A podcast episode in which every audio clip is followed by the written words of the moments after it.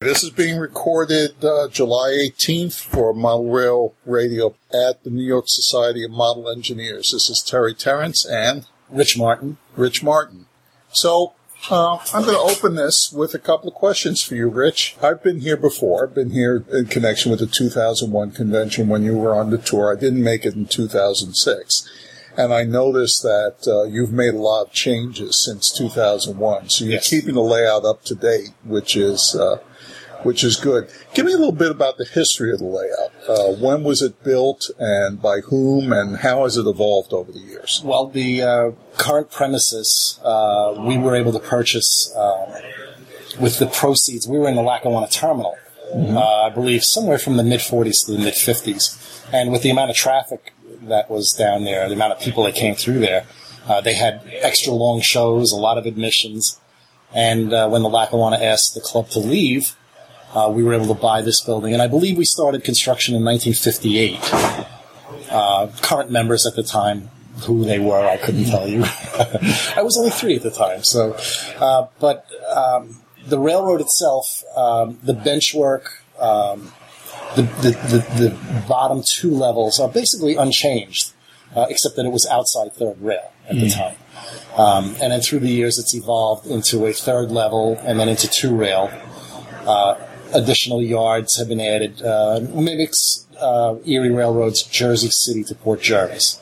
And those are the landmarks that we use uh, along the way. Okay, very good. So- but it's it's the Union Connecting Union Connecting Railroad. yeah. Okay, which Yeah. is going to lead into my next question. I noticed there's a lot of equipment. It's dominated by Pennsylvania and New York Central and and Erie and uh, Jersey Central. But I also saw an Olympian Hiawatha out there. You have a Rio Grande Streamliner running around. Uh, uh, I see a lot of Norfolk and Western. Is the layout basically a uh, place where members can come and let their equipment stretch at their legs? That's basically what it is. That's Okay. uh, we don't actually even have room for club equipment at this point. Uh, we have a, we have guys, and everybody has their favorite railroads. Uh, uh, Pennsylvania is big, of course. Uh, Erie, Lackawanna, uh, the Eastern Railroads, Jersey Central, of course. You know, you can still see these stations still standing, and, it, and a lot of connection there. So um, we do have a lot of guys uh, their favorite railroads. So uh, and and we like to intermingle things. A lot of clubs just say, well, let's say transition era, or new, or old, or whatever. Send it out, let it run. Everybody enjoys it. Right. Uh, I notice uh, you're running steel rail, which is not unusual in the O-scale community, but Yes. people may be interested in uh, understanding why you stuck with steel. I think the biggest reason that it's been here for forever, and it just doesn't wear out. Uh, I mean, it's remarkable um, that that rail has been in numerous locations and pulled up. It's been in New York, it's been in Hoboken, it's here. Um, it just doesn't wear out, and uh, and it's real. It's you know you know when you're when you're in certain areas of the railroad and those trains go go by and a clickety clack, you'd swear that you know if you, if you really if you close your eyes, it would almost be like a real train going by. I think the realism factor, the wear factor, uh, just the tradition, the New York Society tradition, Well, is I've, of big here. I've looked at the track work, and I mean it's it's incredibly straight. The curves are uh, even radius throughout the whole the whole curve. It's it's really impressive track work. Yeah, Now, do you run DC or DCC or both? it's DC. It's all DC. DC. It's all DC. Good old fashioned block systems, old. DC. Yeah. Uh, just let me say one thing in, in, in uh, uh, sort of uh, praise of the track guys. And I'm a scenery guy, and I always boost the scenery. We like to make a lot of changes. And, you know, we, we always say, you know, well, without us, the railroad would just be a sea of plywood. But I have to say that the most, I think the most impressive thing in the building are the 27 double slip switches on the O-scale railroad. When you look at how they're built and how they work, and they've been working for decades already, it's just an unbelievable tribute to those that built them. Yeah, Um, Really remarkable. So, yeah, yeah. It really is. I see you also have catenary over some parts of the, of yeah, the railroad. Is Little it display. functional? No, that's a display That's section. display it was put in about two years ago because the the railroad was catenary at one point in time, Mm-hmm. but you know, it's a nightmare to maintain. Um, and I think they just gave up on it sometime around 1980 or 85, and they just took it all out. But we had a couple of guys here that liked the catenary, and we put up a little display section. Uh, just to kind of give it a little different flavor. you know. Because I remember seeing that in 2001. Yeah, in 2001, I believe the uh, the posts might have been up, but the wire wasn't there. And then actually, the posts were out for a while, just for a little scenic variation. And then it all went back in about two years ago. So- Now, now you have a very, very impressive passenger terminal. Oh yes, the Uh, is there a history associated with the passenger terminal? Yeah, well, that actually was uh, one of the first things I think that was designed into the railroad. Um, the idea of um, having, you know, very significant sort of passenger trains. You know, the uh, famous Phoebe, uh, you know, and any other, yeah, uh, same color sort of streamliners, and and you know, I think that that was a key thing that they wanted that that city hub. Uh, and that and that station, the platforms, Right. You know, which we really decorated up recently. A lot of people, a lot of phone booths, and we're always thinking of something to put out. You know, we, we just built uh, uh, myself and another guy. We just scratch built a local Erie station. And one of the coolest things I think about it is that there's pigeons on the roof, uh, and and the things that they've left behind is also on the roof too. So, uh, so Well, these you- are the things that we kind of get a kick out of. You But, can't uh, have you know. pigeons without their Well, you know, so. Uh, but yes, that's uh, I think one of the uh, one of the key features that was designed into this railroad right from the start was the big passenger terminal. Now, unfortunately, this is radio, so people can't see what I'm talking about. But the club also has a very impressive uh, collection of Railroadiana. Yes. Uh, a lot of tail signs. Are are those actual tail signs from the various Yes, uh, railroads? We have, I think, about 34 or 35 of them hanging up, and I think the majority of them are authentic. If if not authentic, they are some kind of connection to the railroad. Like we have a big square Jersey Central uh, sign that was off of a ferry boat. So close enough, you know. Yeah. But I think we have about 18 or 19 authentic tail signs. Um, the rest of them are either station signs or some other, you know, similar sort of dealings. And we do have uh, some nice signals and lanterns, bells. We have a couple of bells. And we actually have some things uh, hanging about. It's kind of hard to put up. We have a, a couple of tender lights from uh, steam locomotives. Not exactly the easiest thing in the world to hang, but we're, we're working on it. Uh, the other thing is too is we have an absolutely world class library, about 500 DVDs. Uh, place is, is is a real heaven for rail railroad and rail fan. All right. Yeah. Let me loop back to the steel rail for just a moment because I, I had a question. I forgot to ask it while we were there. How is the steel rail for? Is it a maintenance headache, or do you just run enough trains every week that it, it's not an issue? I think we run enough, um, and we also we take care of stuff. That's the great thing about this organization. I think, especially on the O scale side, is that we have track guys, electric guys, uh, we have maintenance guys, scenery guys, and everybody pitches in to, to make a, a really well-rounded railroad. There's always trains running. We have one of the guys is always running the you know the cleaning train around. Uh, if you get it a little bit oily, just enough, and it'll it'll keep, not a problem. Very good. Very good. So, is there anything I've missed about that you'd like people to know? And we'll get around to it at the end. You can give the address and the pitch for new members. Well, I think that's uh, that actually is probably what uh, you know, more, maybe more. it- It's definitely a place that you would want to come and see and spend a couple of hours. Uh, guys are knowledgeable. Any you know, any railroad you want to talk about, we have a guy here that knows about it. It's it's uh, it's it's a place where we'd like to keep. You know, model railroading and railroad history alive, and we- we'd like to spread that to as many people as we can. I think that's the mission here. So, now, of course, this is this is the New York City area. What would it be without a siren going by outside? So, Rich, I know what the address is, but it's probably better people hearing it coming from you. What's the Yes, address of the uh, New York Society of Model Engineers? Yes, 341 Hoboken Road in Carlstadt, New Jersey, right off of Route 17. Uh, probably a mile away from Giant Stadium. If you know where Giant Stadium is, we're right around the corner. And we've talked about the O scale railroad, but there's also an HO railroad on the other side of the Yes. room. So, Yes. for people so inclined for the small scale, and I also noticed that they're quite a bit younger than us graybeards on the O scale side. So, uh, for people who are interested in the smaller scale, that's here too. Yes, the DCC Railroad, uh, nice size, big main line run. And I think you have work sessions on Wednesday nights if people want to come yeah. by. Uh, That doors are, the doors night. are open from about 6, 6.30 on Wednesday night. Anybody can come down. And even Saturday afternoon, there's guys in the building. So So, Rich, What are new members in for? Uh, slave labor, press gangs? Uh, not at all. No, uh, we actually try to make the new members uh, feel at home. Uh, the uh, I think the the sort of procedure that we try to follow is uh, prospective member, and we just encourage them to come down, spend as much time as they can on a Wednesday, circulate, talk to people, uh, get to know. We get to know you. You get to know us. Uh, and the sirens outside. And the sirens outside, this, right, of course. you know, I, I grew up in the New York area, so I hardly even notice them anymore. And then, uh, then they step up to what's called a probationary member, where they actually get all the privileges of full membership except for voting rights. And uh, we just encourage people to do what they what they are interested in, come, what comes naturally. and do you mentor people yes, in, in the various skills? Yeah, absolutely. Uh, uh, in particular, I I think me and another couple of guys, I think we are sort of the vultures of New York, the New York society. Is that if we see somebody floating around a little bit aimlessly, we kind of take them under our wing and turn them into scenery geeks. so we have more scenery people here than we know what to do with because that's that's what we do. But uh, we don't want to see anybody go out the door. We do try to help, uh, you know, direct people into And you probably need electrical guys, no uh, doubt. electrical guys. Yeah, we, you know, whoever's looking, it's amazing. Even the people that are coming in through the door, they're interested in different things, and we, we definitely have people and we hook them up with, and you know, can can get them going. Okay, very good.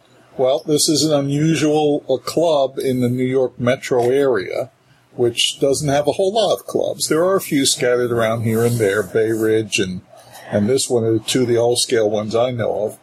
But uh, this has O scale, H O, and uh, if you're in the New York area, give it a shot. Thank you very much, Rich. You're welcome. Right.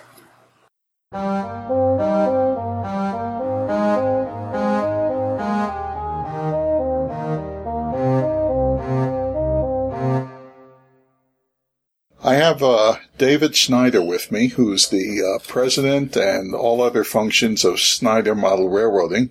And Dave is a historian, and he's an advocate for 19th century railroading. So, Dave, tell us about 19th century railroading. Well, let me tell you a little bit about how I got started in all of this. It's it's kind of a passion. Uh, my company SMR is a uh, leading 19th century modeling company in the, in the probably in the world, and uh, I got started in it because it's a, a passion.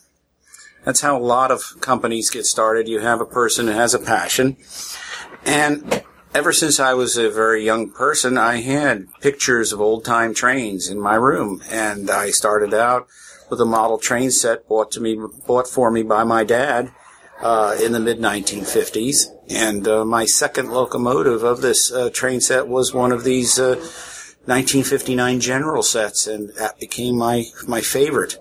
So when uh, in the strange changes of life that occur, I got to the point where I decided I ought to go into the model railroading business. It seemed natural that I should do something in the 19th century. The uh, idea of modeling the 19th century is kind of an outgrowth of the famous movie where they say, if you build it, they will come. Uh, every major model making company at one point in their career produces at least one old time train. But nobody ever specialized in it. And the excuse always was that, well, people really aren't interested. But then when you talk to people, they would say, well, nobody makes anything. So it was a, what came first, the chicken or the egg? And I simply decided that I would force the issue by actually making things. And that's what I did. And uh, we started this company. My brother and I initially started this company nine years ago, and we produced the first model was the General, which of course is the most famous of the old time trains. But our General is completely different and unique from anyone else's because being a professional historian, I went to the effort of making sure that we produced our General in its appearance of the time of the Civil War. The general had a long career afterwards, which included multiple rebuilds, a major collision, uh, getting blown up at one point. And so, as it appears now today in the movies or in the uh, in the museum itself that it's in in Kennesaw, Georgia, it actually looks nothing at all like it the way it really did. In fact, when I visited the museum there and I said to them, well, what is original on the General? They said, well, we think the drivers are still original. And that's it. So our model we decided to make would be as close to possible as how it rolled out of the factory of the Rogers Locomotive Works in Paterson, New Jersey in 1855. And that launched us on our career in making 19th century locomotives. Today, nine years later, I'm on the verge of releasing my 14th and 15th locomotive models. Uh, we've, produced, we produced locomotives, we produced uh, rolling stock, uh, box cars, flat cars, ore cars, an interesting combine caboose that ran on the Virginia and Truckee, uh, large passenger cars that, that ran on the Pennsylvania Railroad in the late 1870s and early 1880s. And we continue to have uh, plans for more engines, more cars, and uh, stretching out into uh, 2014. We're chugging ahead, as you'd say in the train business. You gave a uh, clinic here, and you went through several advantages to 19th century railroading. Shorter cars, and it was I found it very fascinating uh, because you brought up some things I hadn't considered, like the crudeness of the freight cars versus the polish of the passenger cars. So, would you elaborate on some of that? Sure. One of the advantages of modeling the uh, 19th century, especially if you decide to do Civil War era and such, which is a lot of interest to people because this is the 150th anniversary of the Civil War. Most people don't realize, well, first of all, locomotives remind me very much of like the evolution of dinosaurs. They start out really small, the little creatures that crawled out of the ocean, and they grow up to be these enormous brontosauruses and stuff as these big boys and such go. But the engines back then were pretty early in the evolution, and so they're relatively small. A typical O-scale correct proportioned locomotive for 1860s is only about 12 or 13 inches long. And the box cars and freight cars are typically 25 to 35 feet in length. And because these engines don't have a lot of traction, the trains are shorter. A typical passenger train was two or three cars. A typical freight train would be maybe 10 cars long and speeds were slow crack passenger train would run 40 miles an hour in some places. A typical freight speed would be 10 to 15 miles an hour. So they moved around relatively slowly with very short trains. And this is, can be an advantage to hobbyists because they also were designed to take much tighter curves. And one of the problems of building a home layout is the fact that you need a lot of room for big sweeping curves for these great big, big boys or these multi-unit diesels pulling, you know, 30, 40, 50, 60 cars. And you don't need that with 19th century railroading. You can, your curves aren't much bigger than HO curves. HO curves, you got 18 inch, 20 inch, 24 inch curves in HO. Well, guess what? My, uh, uh a typical L440 is perfectly happy on a 24 inch curve or 30 inch curve. So you really only need about the same space as an HO layout to have an O scale layout. And although the trains are not uh, uh, easy to find. They're not in, in great quantities. The prices are not what you'd call a bargain basement. You need a lot less of them. You don't need a roster of 20 or 30 locomotives and 150 cars. You need three or four locomotives and 30 cars, 20 cars, 15 cars. So you can, for a lesser investment, get a full scale empire going. And again, even further, your track work is much more simple. They're just plain old ties thrown down on the dirt with a bunch of spikes, no spike plates. Just hammer these things in and run the train. And a single track main line is typical, not bizarre. So, you know, you gotta watch out for those cornfield meets, but at the same time, you can make a simplified track system. So if you want to have an O-scale layout in your house and you don't have a ballroom size building, you can do it with O-scale. some of the other thing, the advantages of, of the 19th century is its sheer colorfulness and its beauty. To me, now this is a personal opinion, of course, and I don't want to offend anybody who's passionate about the 1950s railroading or something like that, is that that's a dying era. That's an era where the dinosaurs, the great big black behemoths are, are all dying and getting replaced by these boxes on wheels called diesels, and they're all dirty and they're filthy, and they the railroads that run through the cities are always running through the slum areas, and and everything looks beat up and weathered and all that. Well, in the 19th century, the engines were the 747s of the day. They were the highest technology. Railroads were proud of them. They had people that they hired every morning called engine wipers who would go in there and polish the brass every morning. And every stop, the engineer would get off and clean off, and the fireman would clean off have all the dust and the dirt so that they would sparkle. And so you have incredibly colorful engines lovingly maintained. And the passenger cars, well, we call passenger cars varnish today. Well, the reason they were called varnish is because they were made out of wood and they used to have incredibly multiple coats of varnish. They would be done in, in beautiful rich colors of paint or they would be actually stained and varnished with seven coats of varnish, hand rubbed and stuff like that. And you'd go inside and they would have plush seating and carpeting and and, and chandeliers hanging down. These, these cars were incredible works of art because they were prestigious the railroad was showing off its value to its people. But you know what's also interesting though, the rolling stock itself, the, the freight cars and stuff, were exactly the opposite. They were beat up because they were incredibly cheap. A locomotive in, in, in the 1860s might cost $15,000. A boxcar in the 1860s would cost no more than $300. And they were built cheaply out of wood they got bashed up, banged up, had really short life expectancies.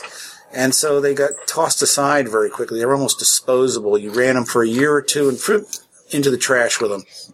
So you have that dichotomy of gorgeous polished locomotives pulling uh, a bunch of beat up cars behind in a freight train. It's, it's kind of a funny look. But another thing you can do that I didn't talk too much about previously is the, is the, uh, uh, terrain also as well, the uh, scenicking you could do. If you do a town scene, okay, you do an industrial scene or something like that to run your trains by, well, these factories are new.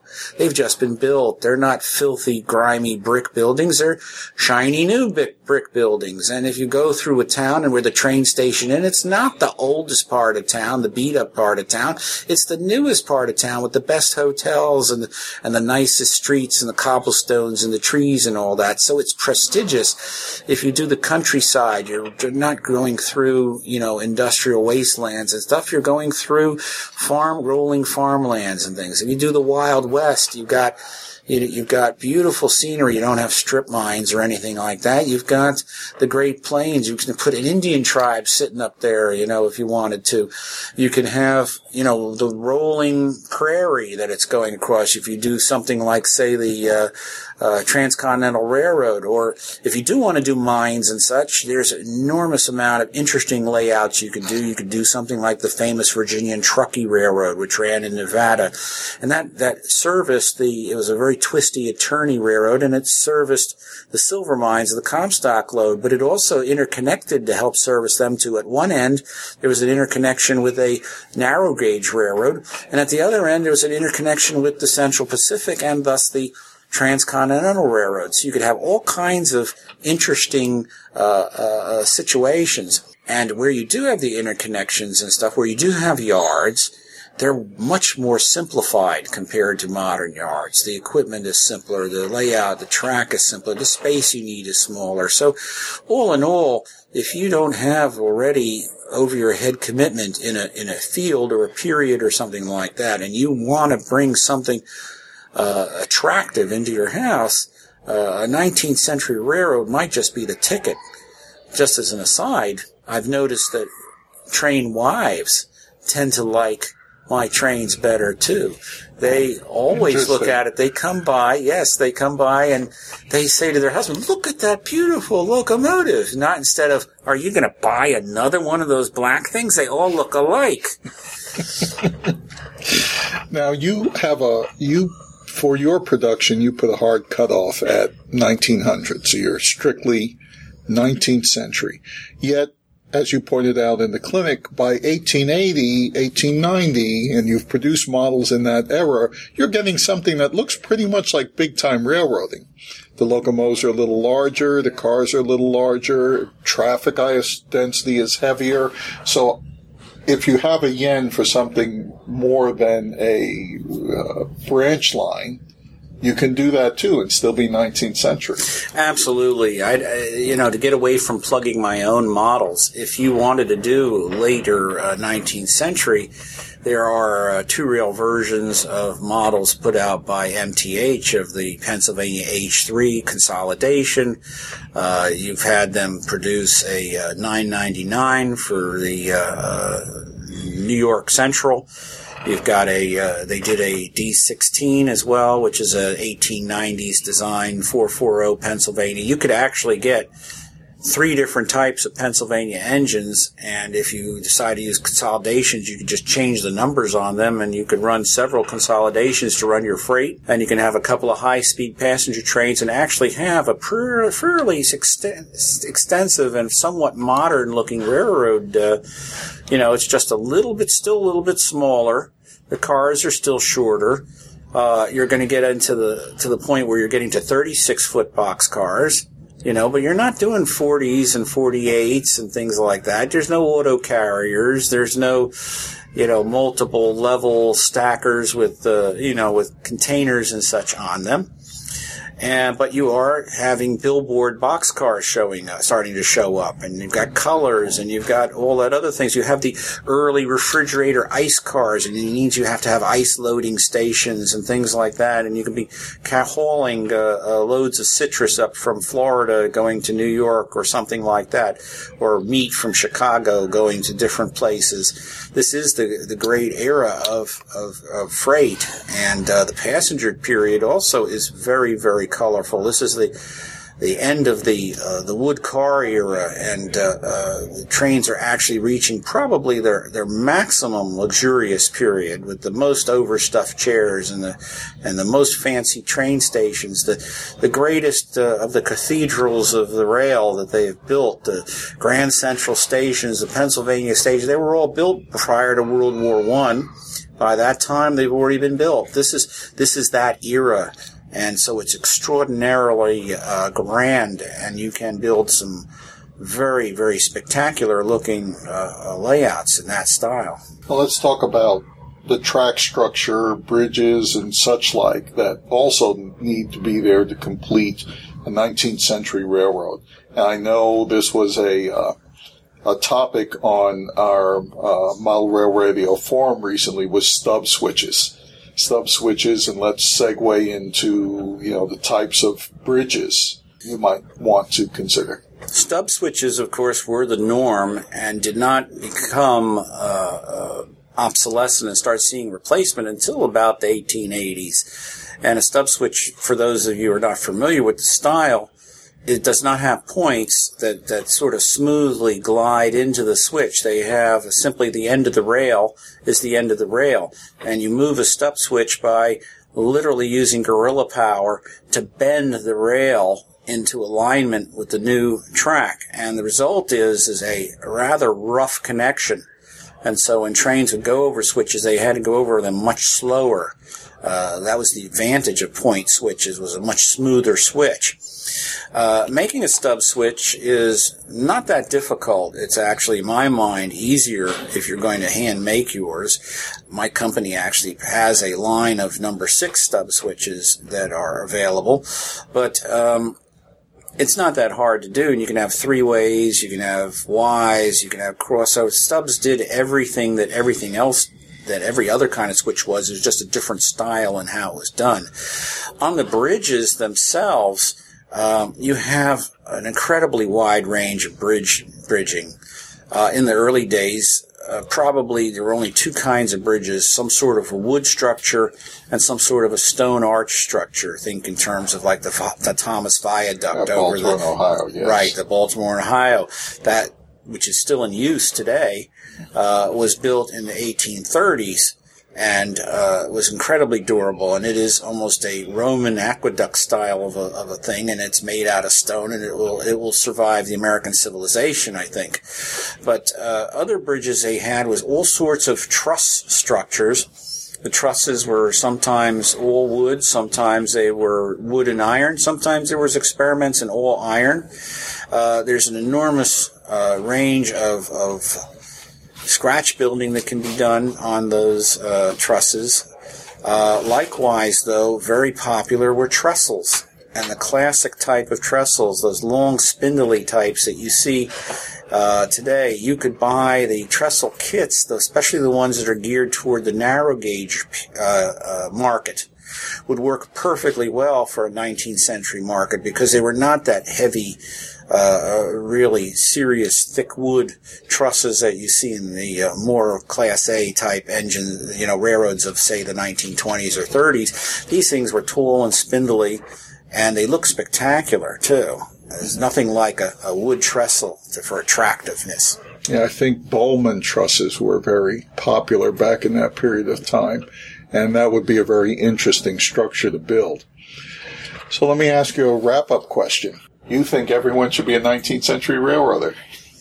Oh, of course I do. I mean, that's the nature of a passion. When you have a passion, you think that your passion is, is, is the best passion. After all, it's yours. I mean, it's just like when I'm talking to somebody who happens to be, say, passionate about the nickel plate, uh, transitional period, you know, and he's talking about all of those things, or somebody who is a late Pennsy guy or a New York Central guy it's always a matter of passion. Why do I think the 19th century is best, though? I think it really, really, its strongest appeal is towards the home railroad layout. It's the idea that you can do something that is taking up less space, is going to be colorful, will be attractive. The visitors will all ooh and ah. Everybody loves to go to Disney World and see the locomotives. There is a fascination among the average American and among the secret, the secret thinkings of the worst of the of the of the dirty engine people that somehow there is something glorious, something exciting, something utterly American about the early days of railroading, and that's its attraction. Very good. Thank you very much, Dave.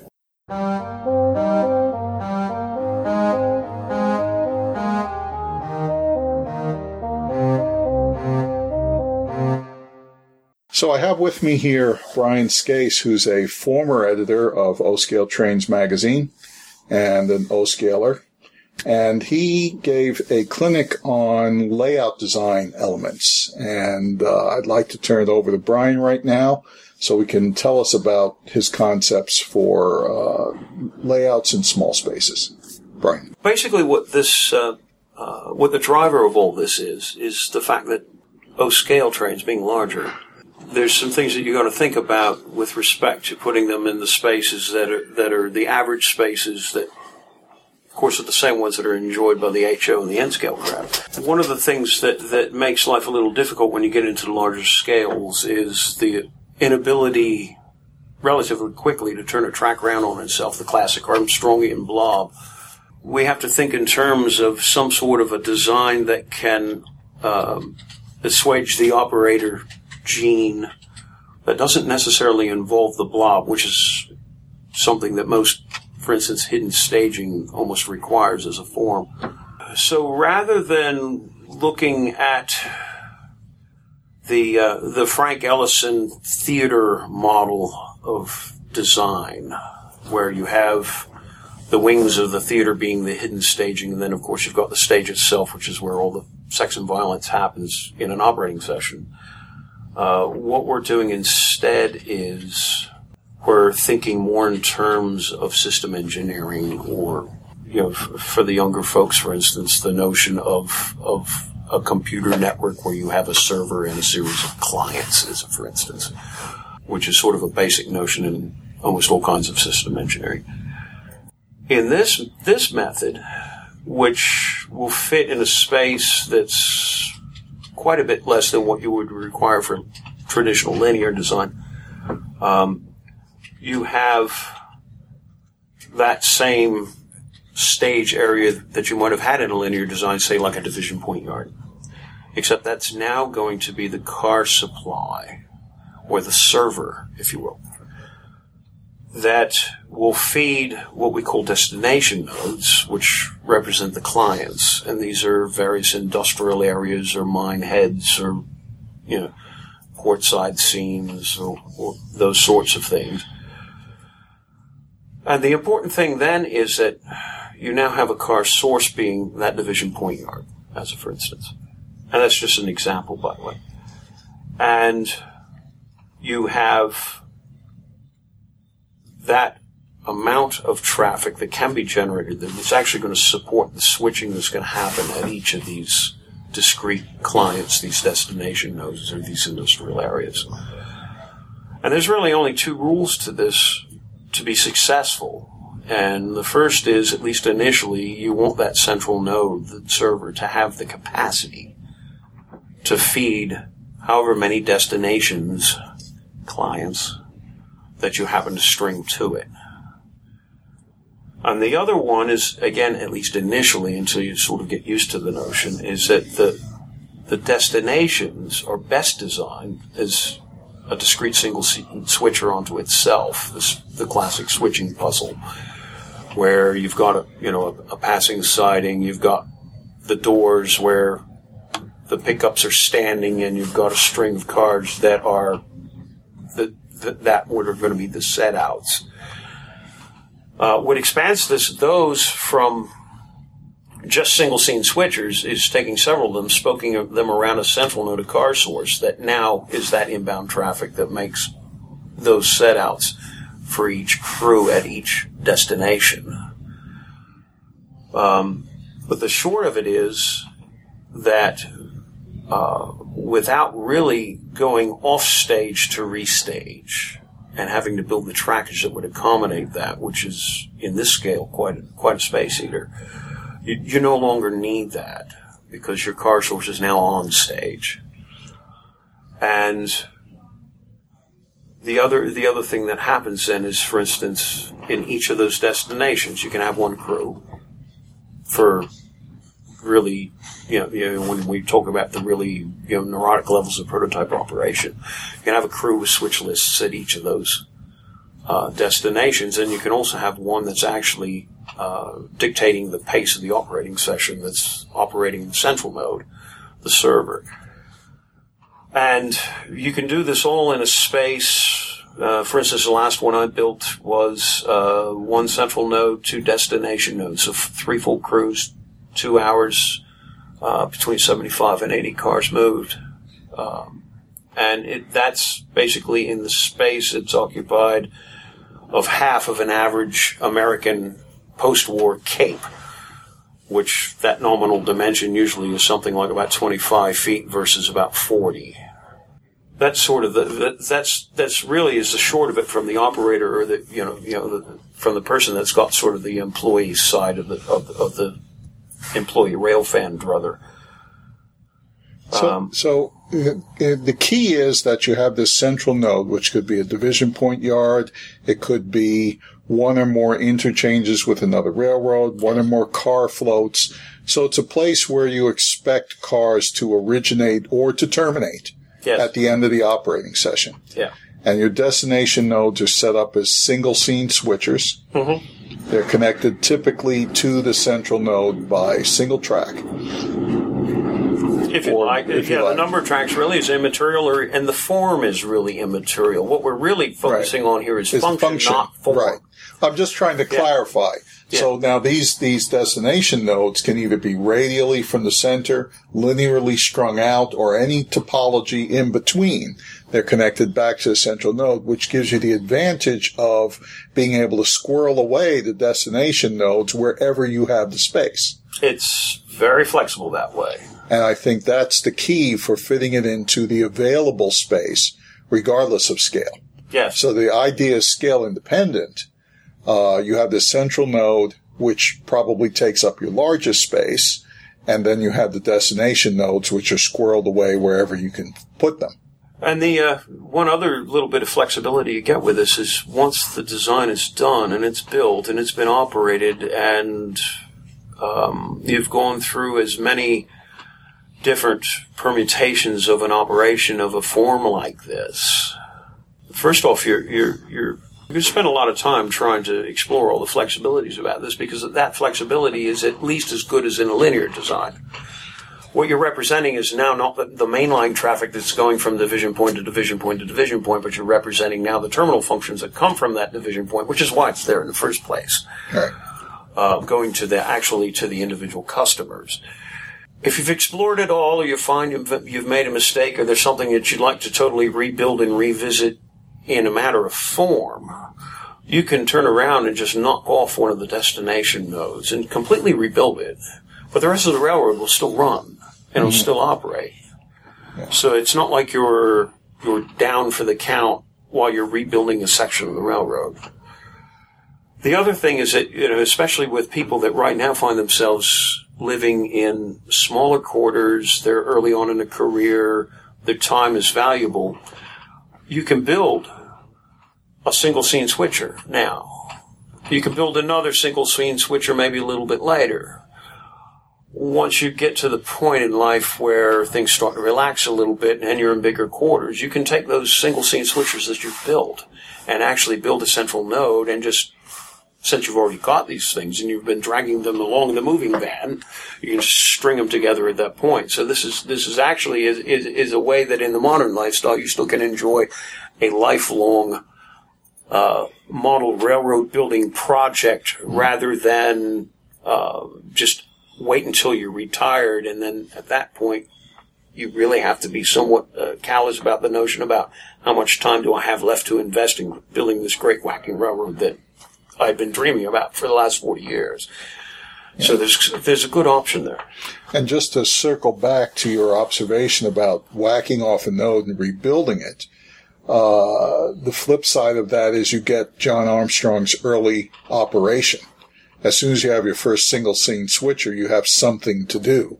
And you gradually build up single scene switchers, adding the central node when appropriate. And you're never essentially in a time when you don't have oper- an operating railroad. Even in the initial building or in the rebuilding or in the entire lifespan of the project, it doesn't have to end right. just because your circumstances change. Mm-hmm. And um, certainly in this day and age, that's that's that's an advantage. Um, the days of somebody getting into a career very early in the same house and staying with that that career for forty years, for most people, are over. Yeah, and you made an observation during the clinic that this lends itself to modular uh, form if we get away from function for a moment, it lends itself to the modular form, where each single scene switcher, as well as potentially the central node, is a module. Yes. Uh, yes. Again, easy to transport, easy to build, could be stood even on end when it's not in use. So uh, and the configurations can vary depending on what the spaces are that you happen to be assigned for the weekend and whatever hall it is that you might be building this, mo- you know, that your modular club is right. is occupying at the time. Yeah. Uh, so the configurations really aren't dictated if you're thinking more in terms of function. The only thing really is dictate that dictates the form is the form of that trackage in between each of those each of those right. elements. Yeah. Right. Yeah. So, I mean, the flexibility in operation, operation theme, construction, storage, even. Uh, if you, if you, if you can get away from mainline running, uh, this is, this is a very flexible solution. And unfortunately, because this is radio, we can't show the diagrams that, that Brian put up during the clinic. But in your first incarnation of this concept, you even incorporated mainline running. You want to say something about that? Well, in O, there's uh, there's a sort of traditional. Okay, I don't have room for a very complex form, so because I don't, you know, my room's limited. One build tends to build like the double track mainline on the plywood type thing to run whatever it is that one builds. And one of the things about O2 is that a good majority of the people that are in it are model builders. So they're more like railway modelers versus model railroaders. Uh, they're model engineers. They will, but when they've done building that model, they'd like to see the thing run. And so that sort of lends yourself over to the to the rail fan side of that employee versus rail fan druther. In that um, you want to be you want to sit in a comfy chair and watch their models glide by. And for myself personally, I like doing that. I like both. And I find my stake is driven just about in the middle in between those two extremes. So I always put a continuous running option in anything I build that I'm building for myself, certainly. And um, in the last iteration of this that, that I did, uh, those that loop was disguised scenically, but still functionally, it was that traditional double track main around the basement walls. We just went to great lengths to hide the fact that it was. Mm-hmm. And that actually didn't even interchange with the nodal operation at any point. It was totally independent. It was part of the scenery. And that certainly is a viable option if, if being able to just sit and not be a participant, but be an observer is important to you. And if you're a model builder, and you want to run your stuff in that form, well, design it in without shame. You know, yeah. you know, flaunt it, uh, and it's very easy to interweave between the two. Yeah, the uh, the employee versus rail fan given in druthers Brian's referring to as an extension of John Armstrong's system of given and druthers, where he asked the question, "Are you an employee or operator, if you will?" Or a rail fan who just wants to see the trains roll by. And uh, so Brian has sort of added that to Armstrong's choices of how to define your railroad. And the the nodal system the uh, serves the purposes of the employee, whereas the continuous running serves the purpose of the rail fan. As Brian said, his last railroad incorporated both with no interchange and in a fairly modest space for for O scale. Yeah, it was uh, that space was uh, 38 by 13 feet. Anytime I've ever handed somebody so, uh, that that Givens and Druthers exercise when I've been doing layout design for other people, I have yet to run across somebody that drives a stake firmly on one extreme or the other. It's a sliding scale. They're invariably in between somewhere. They, they, you know, there are times, and, and I'm the same way. There's times where I've got a half an hour before bed. I'm going to go run some trains and have a drink. And then there's times where there's going to be Saturday afternoon operating session and we'll get very neurotic about the operation side, the employee side of this thing. I enjoy both.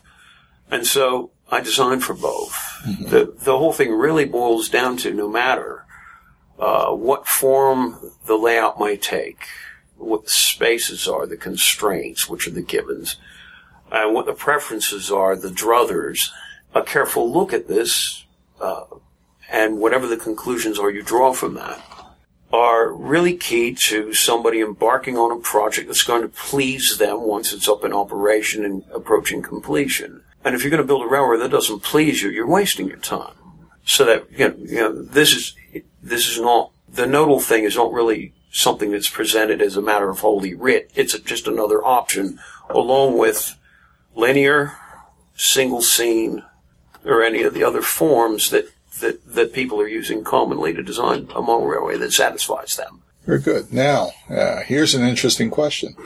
You've recently changed your model railroad interests from 148th American style O to 7 millimeter O. And uh, unfortunately, I had to miss Brian's clinic on seven millimeter, so I'm going to ask him now to fill me in.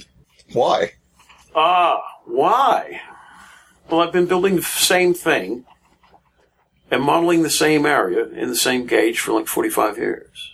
And there does come a point, especially when you're running into that, uh, those walls that are 13 feet apart by 38 feet long, but you've built enough stuff and you're literally running around, running out of room. Again, I'm a builder, um, as well as an operator. You know, after 45 years of the same thing, it was time for change. And okay, I admit it might be a little extreme, but a change was due, so a change was had. And it, it's been great fun because, uh, in many ways, I'm a novice again, and there's all sorts of stuff out there to be built, and all sorts of uh, techniques to be, uh, you know, at least revisited or rediscovered that I haven't exercised in years. Now, the choice why British British O rather than say just changing prototypes is uh, purely personal. I lived there for a while, and I've run about in that circuit. As a matter of fact, a lot of the uh, layout design concepts that I use come from what I've seen and experienced there. So it's a uh, it's perhaps maybe a confusing mingle of the two, but so far it seems to work well. And it actually was a near near run thing. I almost went to 42 inch Empire gauge South African, which people really would have been questioning my uh, my sanity at that point. But uh, again, you know, the stuff I'm building, I'm building it for me. It sounds very self centered, but I am. And if I was to recommend, if there's anything to learn out of this uh, this whole interview is my recommendation for whatever it's worth is don't worry so much what everybody else tells you to build. Build what you want for yourself. And that's where the staying power really is going to be. Now, you, you hinted earlier in the week at several advantages to 7 millimeter O, like shorter, shorter cars and such like. Have has that been proven out? In fact, I mean, how long are how far along are you on building your layout, your new layout? A good deal of the track work's in. It's operating. Most of the trains that are the elements of the operating uh, system itself are at least uh, under construction, if not completed. One of the advantages I've found is that there's, um, and this is again a, is by personal preference, there's lots of modern made by modern method and modern engineering kits that are out there. So there's plenty to do from the workbench to the benchwork. As far as uh, what the what uh, changes, at least in the mindset of operation, are they're, they're really other than you got to go and, and, and, look at uh, British practice, and, and it also helps if you're bilingual when you're reading the instructions on the kits. When somebody says to uh, you know, fret the bits off and then offer the W irons to the sole bars to actually not look at this and wonder what does this mean. Remember, it is their language. Uh, yeah, yeah, and it is. A, it's it's. Uh, uh, there's of course a few snappy sayings I won't particularly get into about that, but uh, the actual operating algorithms are not all that different, and the the notion of a, of a car load as as an operating entity is is is obviously the same. Most of the people that come visit, we have a very active community where I live. You know, when it comes my turn to host on a Friday night, uh, we generally have a full house because first off, it's it's a little bit different, but second off, it's it's not so radically different as to be totally unfamiliar and bizarre or scare people off at all. Um, so it's all worked out very well. As a model builder, since you identified yourself as a model builder, how are you finding supply? Is everything like put in an order and wait weeks, or have you found local supply at least on this continent, maybe up in Canada? I've done my best actually getting it from the UK. Um, in this day and age, now we've got the internet, we've got email, that stuff like that. So placing orders is easy. The shipping, no, you know, I'm, it's between five and ten business days. I've got it in hand. So the notion of international communication for shopping and then international shipping is a lot better now than last time I was last time I was I was deeply into this doing some modular stuff uh, probably about 15 years ago where you were writing the letter and sending the bank draft and, and that sort of stuff. Mm-hmm. So things have speeded up quite a bit as far as far as the actual getting supplies. The availability of supplies is amazing. You know, I can get just about any driver and any wheel from Slater's that yes. you would ever possibly meet, need. Mm-hmm. Uh, the interface between the wheels and the models and the bearings, for instance, are all standardized. Gearboxes, motors are uh, that are that are ready to use are relatively easy to come by. Certainly easier than in uh, USO. Uh, a couple good ranges of track work running from ready to you know, you know flex track and, and, and ready to use uh, points versus all the way up to buying all the you know the the chairs, Chairs, and yeah. everything like that, and, and actually hand laying. Yes. There's ranges for that run the gamut through that. Um, so the availability is actually uh, is actually quite nice, and the other thing that's nice is that the what is available is usually engineered to a relatively modern standard. So it's so that you know these things actually, for the most part, fit together rather than breaking out the the forge and the sledgehammer and and dimming the lights in the neighborhood. So it's um, you know there's some differences. There's a lot that's the same, and um, so far it's all been great fun. Do you have any specific prototype, or are you mixing and matching? Uh, no, it's actually pretty specific. It's uh, um, at least a. Uh, it's not board by board by any means, but the uh, uh, the focus is the uh, loop lines and, and the main lines coming into uh, Edinburgh Waverley up in Scotland. So, so it's LMS and LNER. Very good.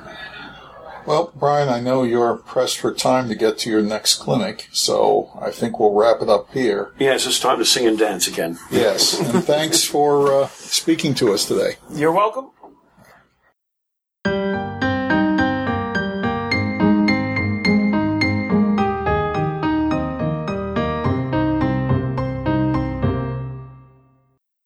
Uh, I have with me here Dave Vaughn, whose layout I've operated on uh, several times.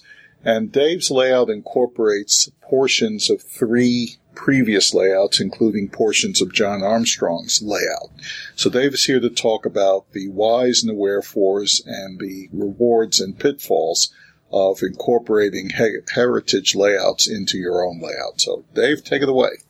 Well, thank you, Terry. I appreciate the opportunity. Uh, the Washington D.C. area has been has been richly blessed over the years uh, with uh, leading uh, O-scalers, uh, including John Armstrong and Ted Stepik. We've operated a round robin club, and uh, there came a time uh, when Ted Stepik uh, passed away. There came a time later in 2004 when John Armstrong passed away. Uh, a fellow named Ed Rapé had a wonderful uh, O-scale layout uh, that was a cover layout in Model Railroader, and I think April of 2000 he retired to Williamsburg and uh, decided to build a new layout rather than take the layout that he had with him. Uh, and I knew these fellows. I operated their layouts. Uh, the layouts were built with a wonderful degree of craftsmanship, with hand-laid track and uh, steel rail and easemented and super elevated curves, and, and generally uh, levels of, of uh, detail and workmanship that are hard to come by now.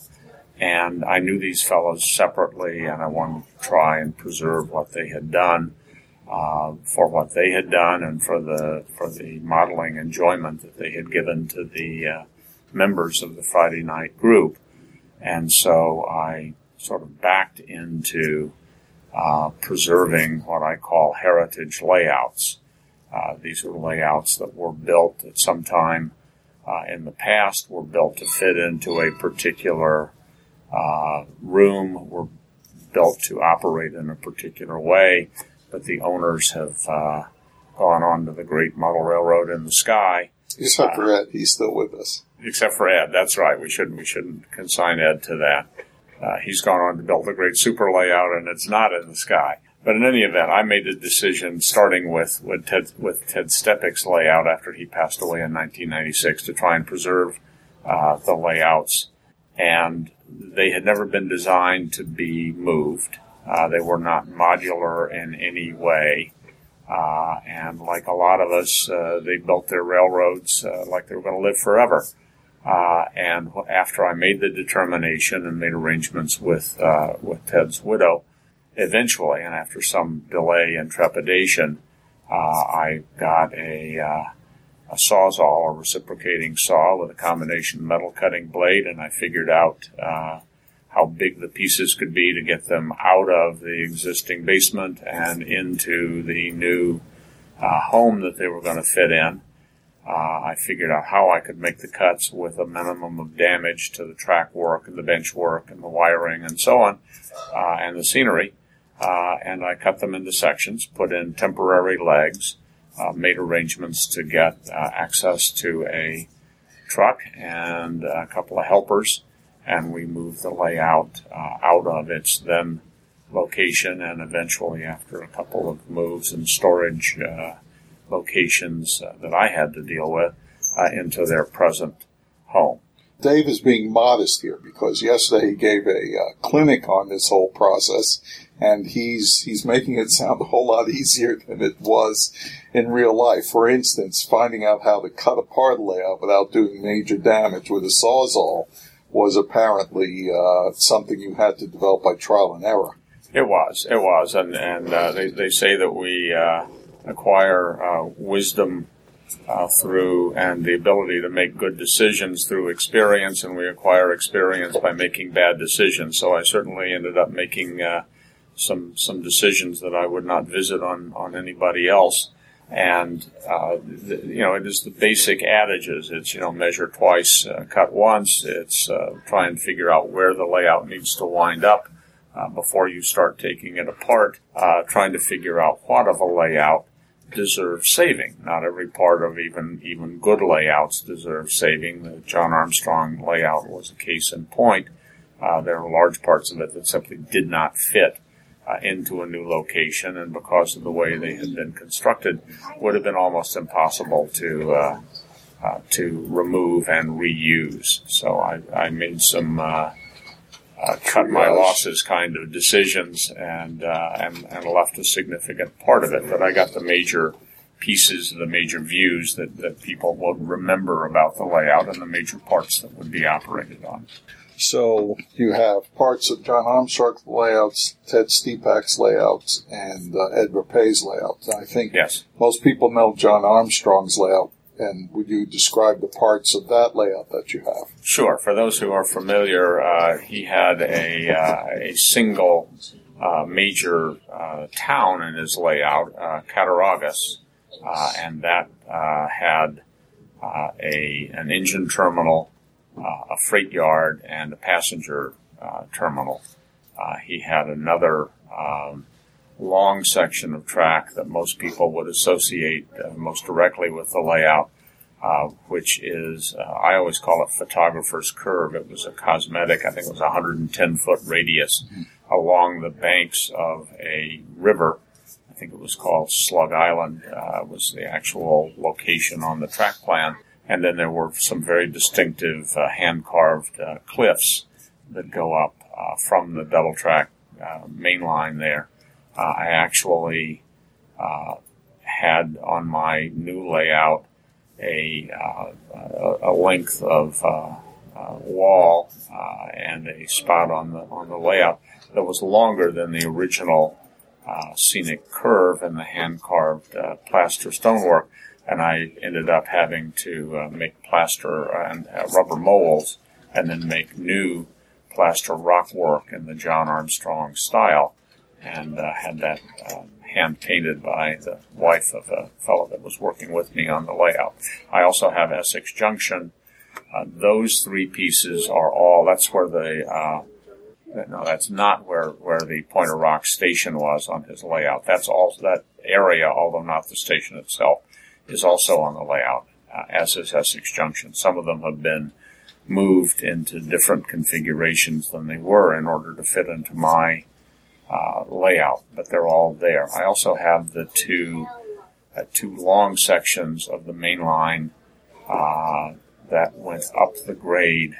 I'm trying to remember what the top of what, what that grade was called, uh, but the lay, the uh, main lines are actually separated. They're still sitting in the sunroom on the first floor of my house rather than in the basic basement because I haven't figured out a way to fit them into the layout yet uh, a, a, significant prize will be offered to anybody that can figure out how they fit. Well, you know, it's it's. I want to follow up on a couple of these things. The uh, the cosmetic curve, photographer's bend, Slug Island, whatever you want to call it, on on the way you have it now, was a a single uh, large radius curve. You've now extended that so that the whole scene is about twice the length it originally was. Yeah, it's but about you've 40, also about 40 feet long now. but you've also bent the other half of it back in the other way. So now it's a big cosmetic S curve, as I remember. So That's correct. You've, you've introduced another wrinkle into that uh, into that photographic opportunity. it's part of the challenge. And you, uh, you're modestly saying that uh, uh, it's sitting on. You have parts sitting on the floor of your sunroom, but there's actually a story with how the sunroom came to be in the first place. the sunroom is there because of the layout itself, isn't it? It, it is, and I have an ex-wife who would undoubtedly uh, attest to that. Uh, yes, I, I, the basement was originally 18 by 47 feet, and I acquired the Ted Stepik uh, layout with the idea of reconfiguring it. It had been in a, uh, a room almost completely square. Uh, and uh, it was one of the layouts that, that John Armstrong designed and, and was featured in two of his books. It was actually one of his favorite layouts, and he liked it better than his own, he sometimes said. I reconfigured that to fit into a longer and, and somewhat narrower space. Uh, I had to relocate several of the pieces, but it basically fit together. Uh, it was a double track main line with, with stacked uh, staging loops and the staging loops ended at the at the exterior wall, uh, well, at the exterior wall of the basement. Uh, and I vowed that if I enjoyed it, found the uh, restoration to be satisfactory, but found the size of the layout to be too small, that I would consider doing a uh, an extension on the house. Later, Ed Rapay's uh, layout became available. Uh, he moved shortly after the 2004 Scalo National Convention, uh, and I acquired his layout, uh, and I needed a place to put it. So I uh, dug out a, I had a contractor dig out uh, about 16 feet of crawl space out to the existing footprint of the house, and then I had a 25 foot extension. So I acquired something like another 41, 42 feet. And I did it for the specific purpose of being able to, to basically double the size of the, uh, of the layout. Uh, after I did all of that, and I thought it was pretty clever, uh, John Armstrong uh, did pass away. His family was, was very interested in having the layout preserved and be able to be operated by the same group of people that had operated for so many years, and so I acquired the, uh, the layout basically as a donation with the understanding that I would uh, would make it fit. Well, I ended up having to fit it around the peri- the, the scenes that I described uh, around the perimeter of the uh, of the room. The price that I pay is there's some very very narrow uh, aisles uh, probably 18 inches wide or so. I don't recommend it. It could be part of a uh, forced uh, weight reduction program that that uh, so many of us O-scalers need, um, but that wasn't the original intent. Uh, but I, I, did have to make compromises to make it fit. But I wasn't about to uh, let it go out into the dumpster the way so many layouts uh, that were built during those times have. So you are a living example of someone who built a basement and a house to cover it. Yes, yes, it, it does. The, the uh, sunroom's chief function is to keep the rain off of the layout, and, and I must confess that, that other than to attempt to appease the household gods, that was in fact its primary purpose. And in your operating scheme for your railroad, the Canandaigua Southern still exists. It's it's one of your connections, so it, it's still there. It does. I'm intact. A, I'm a nickel plate modeler, and and uh, the layout now stretches. I, I've never figured out the exact number of square feet, but but it takes about 40 minutes to get all the way around the layout. It's basically a double track main line uh, with uh, staging loops at each end. So it looks like a dog bone, but you then take the dog bone and you twist it and turn it and make it into a multi-level layout.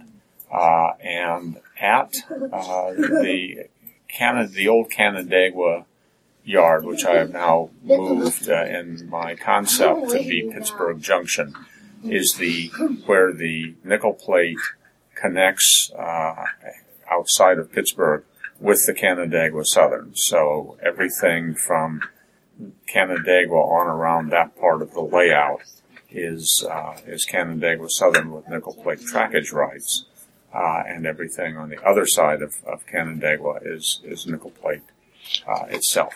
And you've picked up a number of John's locomotives, and uh, they John's Railroad, and you can look and see in the pictures if you look very closely, was outside third rail. So with part of his railroad and some of his equipment, that brought along problems of its own. You want to go into speaking of some of that? Well, it, it's it's a it's a subject that gets ugly at times, but I guess I would caution anyone who who decides that they want to consider uh, uh, restoring somebody else's older layout. These older layouts were not only built to different uh, tolerances in terms of flangeways and and uh, uh, the gap between points on switches and uh, the uh, the uh, wheels width and, and depth that, that have varied from over a period of time. Um, but when you go to DCC, uh, you need powered points, you need appropriate gaps, and uh, the layouts were never really designed for that. Uh, for example, John's layout being outside third rail as it was, all of the two rail track was one, basically one electrical circuit. There basically were no gaps. Uh, and so I had to gap all of the track and power all of the points. Uh, and although it has worked out reasonably well, uh, uh, steel rail is not necessarily the best material to use if you want DCC, which tends to be very sensitive to uh, uh, oxidation and conductivity. But and all three of the layouts were built in, in different eras and to somewhat different tolerances. Stepix was built in the 60s. Uh, John Armstrong's layout was actually started in 1950 and was largely complete by about 1960. And then uh, Ed Rapay's layout was built in the, uh, I guess, late 70s through the mid 80s. Not only did the, the track tolerances uh, change uh, over time, uh, although they were nominally built to same minimum radius, uh, but the wheels and flanges and, that are, are used also varied over time. So I was trying to fit three different eras uh, of track uh, and wiring, uh, as well as uh, the entire range of wheels uh, and other standards that uh, have been used on the cars of the era. And it took a lot of time to make everything stay on the track. It's now reasonably reliable, but it's been a painful process. I think it's based on, on the clinic you gave yesterday, I think it's fair to characterize this that this was more a labor of love rather than uh, a financial uh, decision. Would you like to comment on that? Yeah, I, for, for if, if you want to save one of these old layouts, you can certainly save some time on components of the layout that are uh, time intensive. For example, uh, uh, working turntable and engine servicing facility takes a lot of time. If you can use one that already exists, you may save yourself time. But there are clearly costs not only in removing the layout, uh, moving it to its new location, installing it there, adapting uh, the track plan, updating the uh, wiring, uh, making the uh, track uh, conform with present standards. Uh, and so you end up, you end up costing yourself both time and money in order to make it fit. Uh, the equation might turn out to be a wash. I suspect I'm probably time and money behind. But uh, the guys like John Armstrong and, and Ted Stepek, uh, in particular, and other people who are from that generation, uh, were just wonderful guys. They made the hobby what it is uh, today. They provided us with great examples uh, of uh, not only their craftsmanship, but they were the people that we learned from. Uh, and that model railroad community uh, is the real reason that uh, I'm in the hobby, at least. It's not really a matter of the hardware, the engines, and the, and the track, and the structures, and the scenery. uh, so much as it is the people. And I wanted to make sure that uh, the contributions that these guys made uh, did not uh, get lost. The fellows who had operated the layouts before uh, wanted the opportunity to continue to operate those components. They're comfortable, sort of like an old shoe, I guess.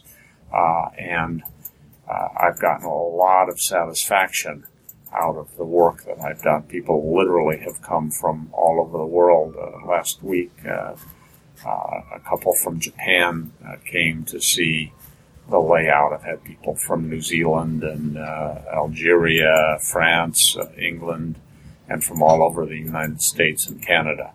And they are all appreciative that, that these layouts, unlike a lot of the layouts from that era, have been preserved and not gone into the dumpster. And it is clearly not for everybody. It is clearly not for every layout. But for those uh, where there's a sufficient motivation, where the level of craftsmanship or sentiment is particularly high, it is certainly something that I would urge people to uh, consider. But you'd be doing it for the satisfaction of the people rather than the time and money savings that might be involved. Well, I have to count myself in amongst the people who have benefited because I moved to Virginia too late to have known John Armstrong or operated with on his layout or any other layouts in the group at that time. Uh, as a matter of fact, I saw John Armstrong's layout for the first time in uh, conjunction with the 2004 O Scale National, and John had actually entered the hospital at that point. So yes. He wasn't even physically there, and that was the first and only time I saw his layout installed in its original location. So now I've actually had a chance to operate on it because of what you've done. Well, I'm, I'm, I'm glad. I that that is a very satisfying uh, testimonial, uh, and and the fact that his layout was able to operate in 2004 is only because a lot of fellows pitched in and did right. a lot of work because it, it was it was he was probably on life support at that point, but the layout had been on life support for several years, and, and that's uh, just an unfortunate consequence of, of, you know the fellows that build large layouts and then have diminished uh, energy and and uh, abilities as they as they get older. But I'm I'm delighted to have been able to save it. I'm delighted that people like you have had the chance to uh, operate it and, and sort of share uh, at least indirectly, in the, in the things that John did. And I'm delighted that so many people have gotten to come over and uh, and and see it and participate in that. It's it's my little contribution to the hobby. Any final thoughts? No, uh, it's you know this is this is a great hobby. As I said, it's a great hobby because of the people, uh, and uh, I'm I'm happy to be a part of it. Uh, I, I this is a hobby where the old design of having model railroad clubs and a retail hobby shop in the neighborhood uh, is is probably uh, going out of style. That the kind of round robin clubs that we have, where you get an opportunity to participate in a group, uh, to see and work on different people's layouts and to run them, uh, I think that's still a, a, good way to go, and I would urge people to you know, cluster together, circle the wagons, form groups, uh, and and share with each other. Thank you, Dave. Thank you, Terry.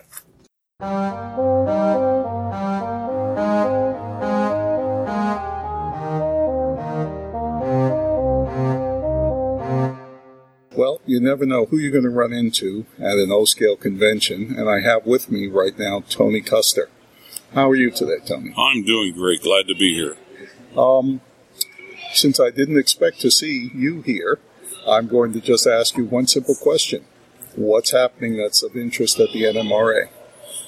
Well, I should explain what I'm doing here as well. Uh, I started out in Lionel O scale, um, well, really O27, but uh, quickly graduated to building scale models and if you look in the October 1970 Railroad Model Craftsman, back in the days when I was probably managing editor, uh, I built a uh, super detailed old scale All-Nation Ontario and Western F3.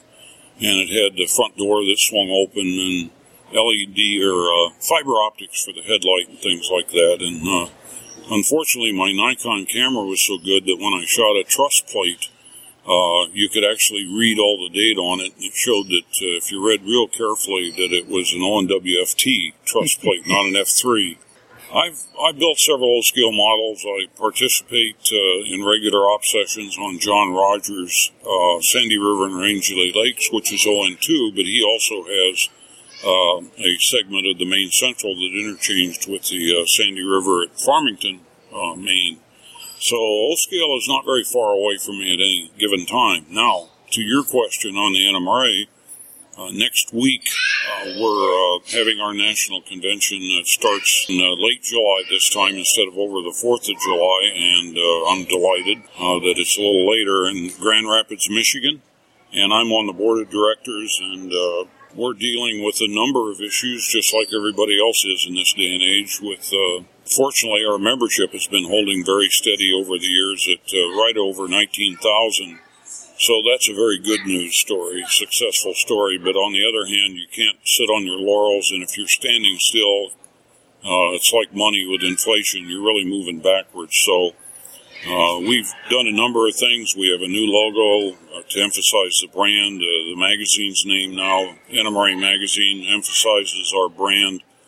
Uh, we're naming conventions to emphasize the brand, such as NMRA Atlanta 2013. So we're slowly evolving over into those uh, various directions. One of the newest things at the NMRA is NMRAnet, which is a uh, part of the DCC world, but it it uh, is really a protocol that lets you have some commonality for controlling everything but the train. And I'm not the, the guy to give you a rundown on NMRAnet by any stretch of the imagination, but uh, it's good that that things are standardized, and I think DCC alone is a testimonial to the fact that uh, the NMRA still has a relevant position in the hobby, and we hope that a number of uh, uh, folks in all scales will will join the NMRA or, or renew their memberships. One of the biggest problems in the hobby today that the magazines face, the NMRA faces, I'm sure the O scale group and other scale groups face, is the so-called balkanization of the hobby and uh, united we stand, divided we fall. Uh, you have to be careful. You know, we hear things that if it's not in scale and it's not 1955 and it's not Union Pacific, I'm not interested. And that's a very dangerous attitude to have because pretty soon you belong to the 1955 Union Pacific N Scale Club, and that's it. And there's not enough of those people, even with a great railroad like the UP, to support something on the scale of a national organization or a national magazine of any size that has real weight and influence with advertisers and, and uh, the hobby industry as a whole, model railroad industry as a whole. So we're very concerned that people are getting a little too picky in what they do and what they want to do, and they ignore everything that doesn't have their label on it and that's going to hurt us in the long run, Terry. Yeah, and and actually, we uh, had a clinic or a seminar last night about the future of the O scale hobby, and uh, all the concerns that we've discussed on Model Rail Radio were expressed in this uh, clinic. How do you bring young people into the hobby? Uh, O scale suffers additionally because we're we're balkanized within the scale and gauge. That's right. We have two rail, three rail. We have Proto 48, and and it's it's very insular.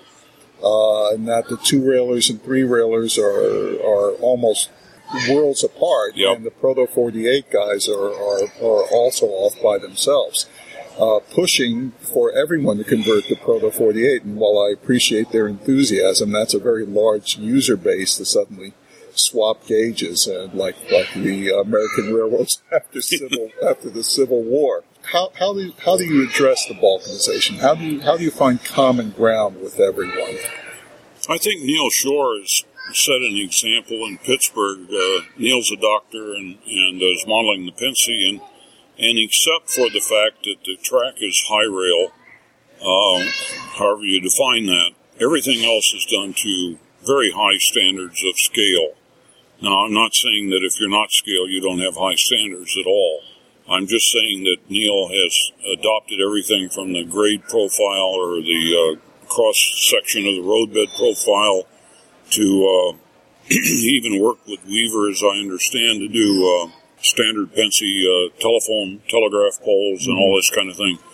So Neil is showing that there's a uh, a good middle ground, and we featured his railroad in model railroad planning, which I edit for Kalmbach, to make the point that there is a middle ground, and it's that's probably a bridge that we can all capitalize on. Uh, years ago, I remember when I was in O27 and then segueing into O scale that uh, you could actually take some of the better uh, quote unquote toy train stuff and put real uh, put scale trucks underneath it, scale couplers, and and uh, so there's some commonality in that regard. I gave uh, the uh, banquet address at the S scale National Convention in Duluth a couple of years ago, National Association of S gaugers, and I told them that, uh, in my view, and what do I know, but in my view, that the idea of saying that, that S scale has what everybody else has, and we're one of you, etc., is probably not the best marketing ploy for them because I think one of the real attractions of S scale is that it is not mainstream. And that may have an appeal for O scalers as well, that uh, are O gaugers. Let's broaden it a bit. Show the differences. There's some uh, I mean, HO didn't come out on top for no good reason at all. O scale, you know, originally not scale, uh, had a head start, and HO was half naught or half O, and uh, yet for some reason HO came on top. That's the way it is. I mean, there's nothing that's going to change that. Material and scale is doing well, but they're not in any way, shape, or form uh, knocking HO off its uh, high horse. So to me, I would look at the things that that each scale and gauge offer. And uh, I would set up marketing campaigns and uh, sales programs based on uniqueness rather than commonality. So in some cases, uniqueness is, is good, not bad. You mentioned before that there's a balkanization even in era and and the equipment. Right. So taking it, making it broader, to applying HON as well as O. How do you, you know, do you find that the the thrust nowadays for very time and detail specific models is causing that balkanization when someone can go and, and say, look, I, I won't take an Athearn blue box boxcar anymore. I want uh, an exact model that represents a certain narrow range in time and with uh, railroad specific details. Otherwise, I'm not buying, and therefore the hobby shrinks as a result. That's a very interesting point and, and question. There's actually two pieces of this. One of them is this more intense focus on on accuracy, let's call it, and the other one is the the ready to run, uh, ready build, etc. And those two overlap because the ready to run market has allowed something that, that I've espoused forever, and that is that to employ the stuff as realistically as it looks. And so that means that uh, that if I have a perfectly detailed nickel plate road caboose, I'm only going so so far up the whole spectrum of, of realism because unless that caboose is used in the same with the same degree of realism, then I'm not fully amortizing my investment in it. It's, it's only partially amortized. Now we get into how do you get that accuracy of detail. And if a manufacturer, uh, whether it's Overland as a brass nickel plate caboose or it's uh, plastic and we don't have a, uh, all of the cabooses in plastic, but Atlas, for example, has done the uh, design that the Wheeling Lake Erie pioneered, the nickel plate 700 series caboose, and they've done a pretty nice job of it. Unfortunately, the division of the nickel plate I model from uh, central Indiana to St. Louis didn't use those cabooses. So here we go. Here's a manufacturer that's invested uh, in time and effort, and especially in money, uh, even more especially in risk of money, of capital, uh, to come out with a beautifully done nickel plate caboose. And as a result of that, the uh, bottom line is that the model is not something that I'll buy, except maybe as a stand-in. So now what do you do? How do you deal with this? Uh, I hope they'll come out with a thousand series caboose that is on my division. But in the meantime, Nickel Plate Products, Overland, and uh, Division Point all did it in brass. So at least hobby dollars are being spent in the hobby industry. The, the problem with this accuracy in blue box is not as widespread as most people think because most modelers are not really fastidious scale modelers. They just aren't. One of my good friends, uh, Dick Yeager, who runs Oregon Rail Supply, they manufacture signals and some other related products. Dick used to run a hobby shop, and he said that every magazine editor should be required by law to work in hobby shops for six months to a year to really meet who our customers are. And I know I hear the same thing uh, relative to Kalmbach Publications. I'm a contractor, I'm not an employee, so I don't speak for Kalmbach Publications, but I can tell you what I hear, and that is that uh, some people will say the magazine is not for the serious scale modeler anymore, that it's catering more to the beginner. Uh, MR runs a lot of project railroads, etc. Uh, those people are not naive. They are very astute long-term professional business people, and they're responsible primarily to the corporation and to the corporation stockholders, which are the employees, and they know what works and what doesn't work. And if they're doing something, you will probably want to ask yourself whether, and you disagree with it, you might ask yourself whether you're the one that's on the fringe or whether they are, and, and since they're by far uh, margin of two or three to one, maybe four to one, the largest uh, model railroad magazine, it follows that they are keeping their finger pretty accurately on the pulse of the hobby. And uh, they feel that the really serious gung ho modelers, particularly those of us who operate as realistically as our models look, are probably below the 20% mark of the mar- market. You could argue down to 15% perhaps. I, I don't think those numbers are are as specific as they might seem, but the point is still there that uh, that if you had Athearn blue boxes and you had them for sale at a train show for two, three, four bucks a piece, which is probably what you paid for them, my guess is they'd be gobbled right up. Now, you raised a very interesting issue with people's accusation that Model Weather is now a magazine for beginners, which is a good segue into part of the discussion which is, was had last night is how do we get beginners into the hobby? And I know you've been asked this a million times.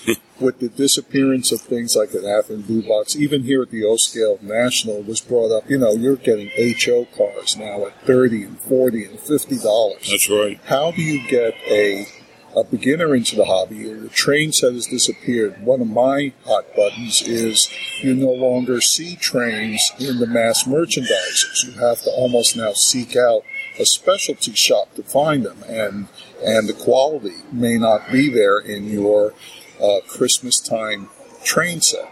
How, how do we resolve this conundrum? What's the NMRA doing? The NMRA is scratching its head like everybody else is, but uh, uh, since I'm on the board of directors, they hear from me re- very regularly on this very point.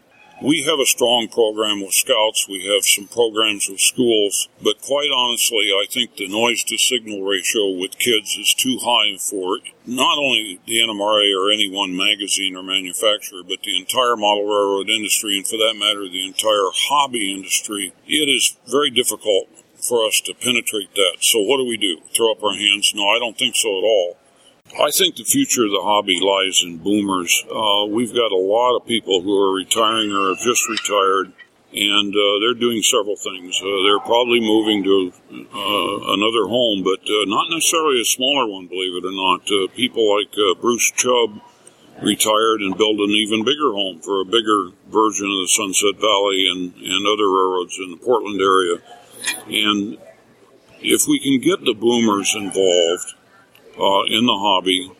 They remember trains, both big and little ones. They might have had a, a Lionel or American Flyer set as a kid, might even been HO or their dad did. So they remember trains fondly. They're not having to just draw on what they see and hear today.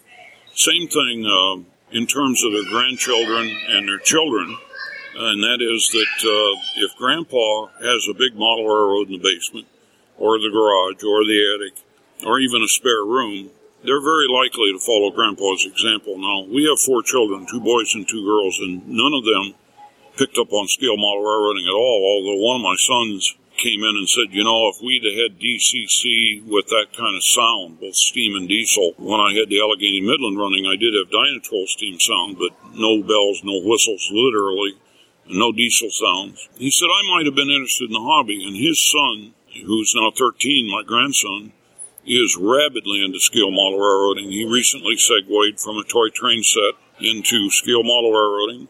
He is running DC C with uh, sound decoders. He's going to soon have radio throttles rather than tethered throttles.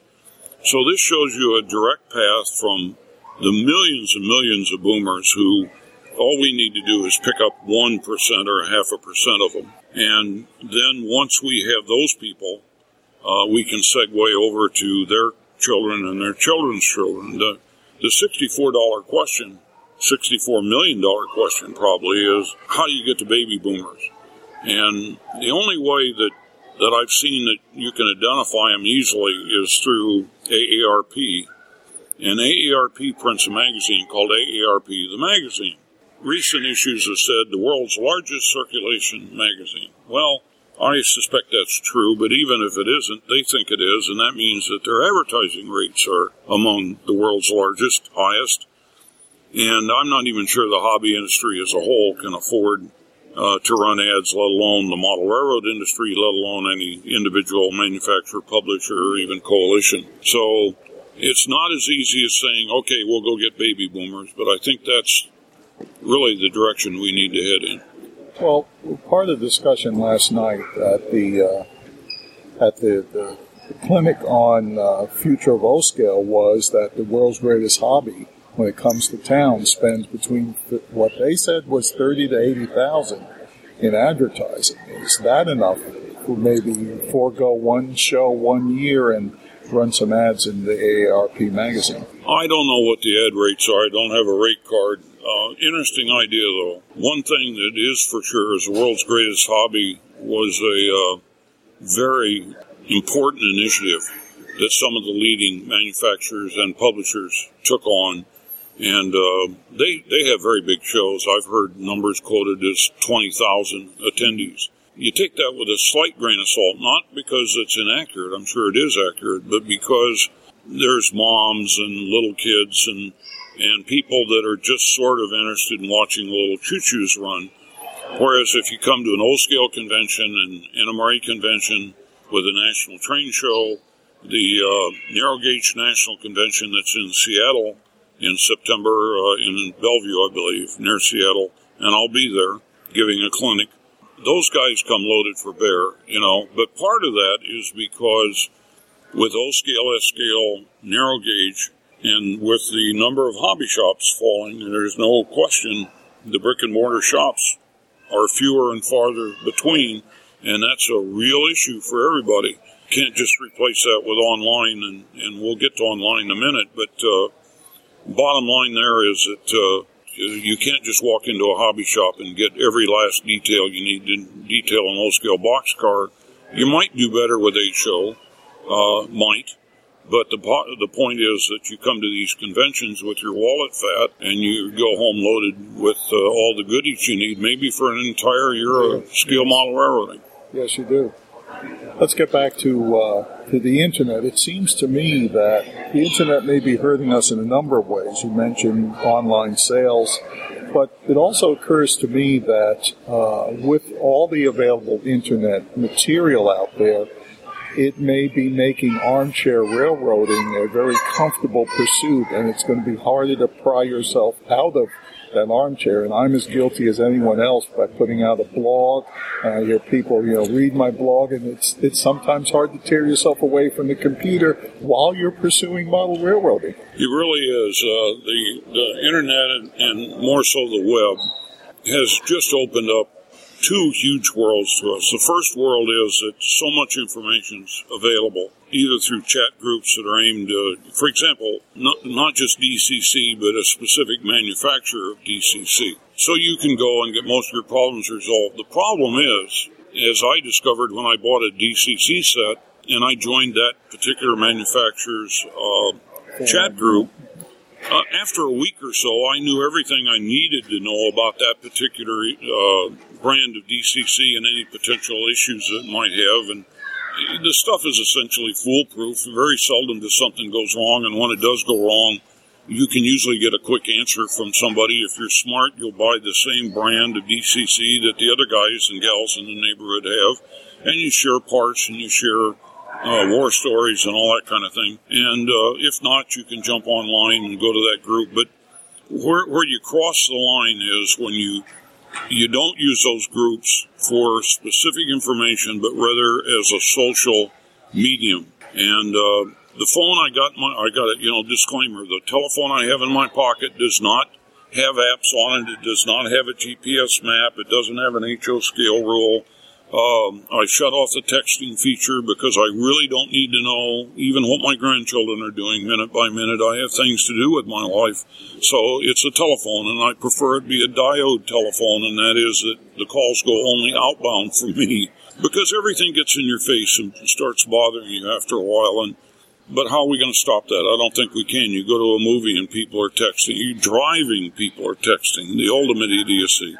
And uh, you know, I'm, I'm hoping some of this will be a little bit faddish and, and uh, we'll get back to nuts and bolts. And I think that, well, the NMRA, for starters, I think is doing an excellent job with our clinic program. Um, we're at our board of directors meeting. We're hearing from the Michiana division of the Midwest region, which is in Northeast Indiana, Southwest Michigan. And they have a program uh, that we're going to hear about where it's kind of a package set of clinics but one of the things Michiana does is, for example, if you go to one of their division meetings and it's about weathering a freight car, you don't have some hack like me standing up with PowerPoint slides telling you how to weather it.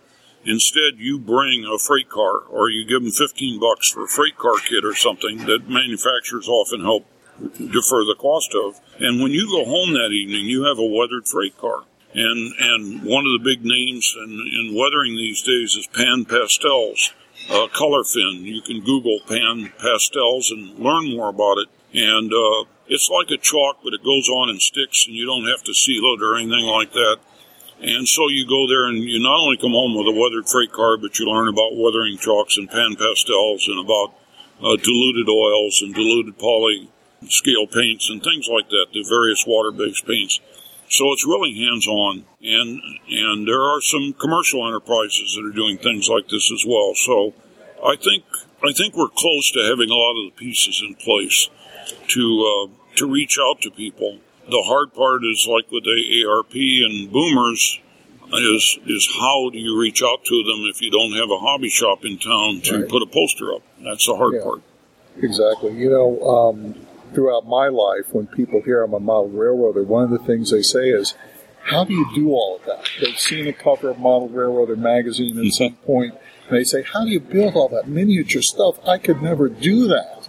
And how do we get, I mean, Ready to Run, I think, has a place in getting people into the hobby.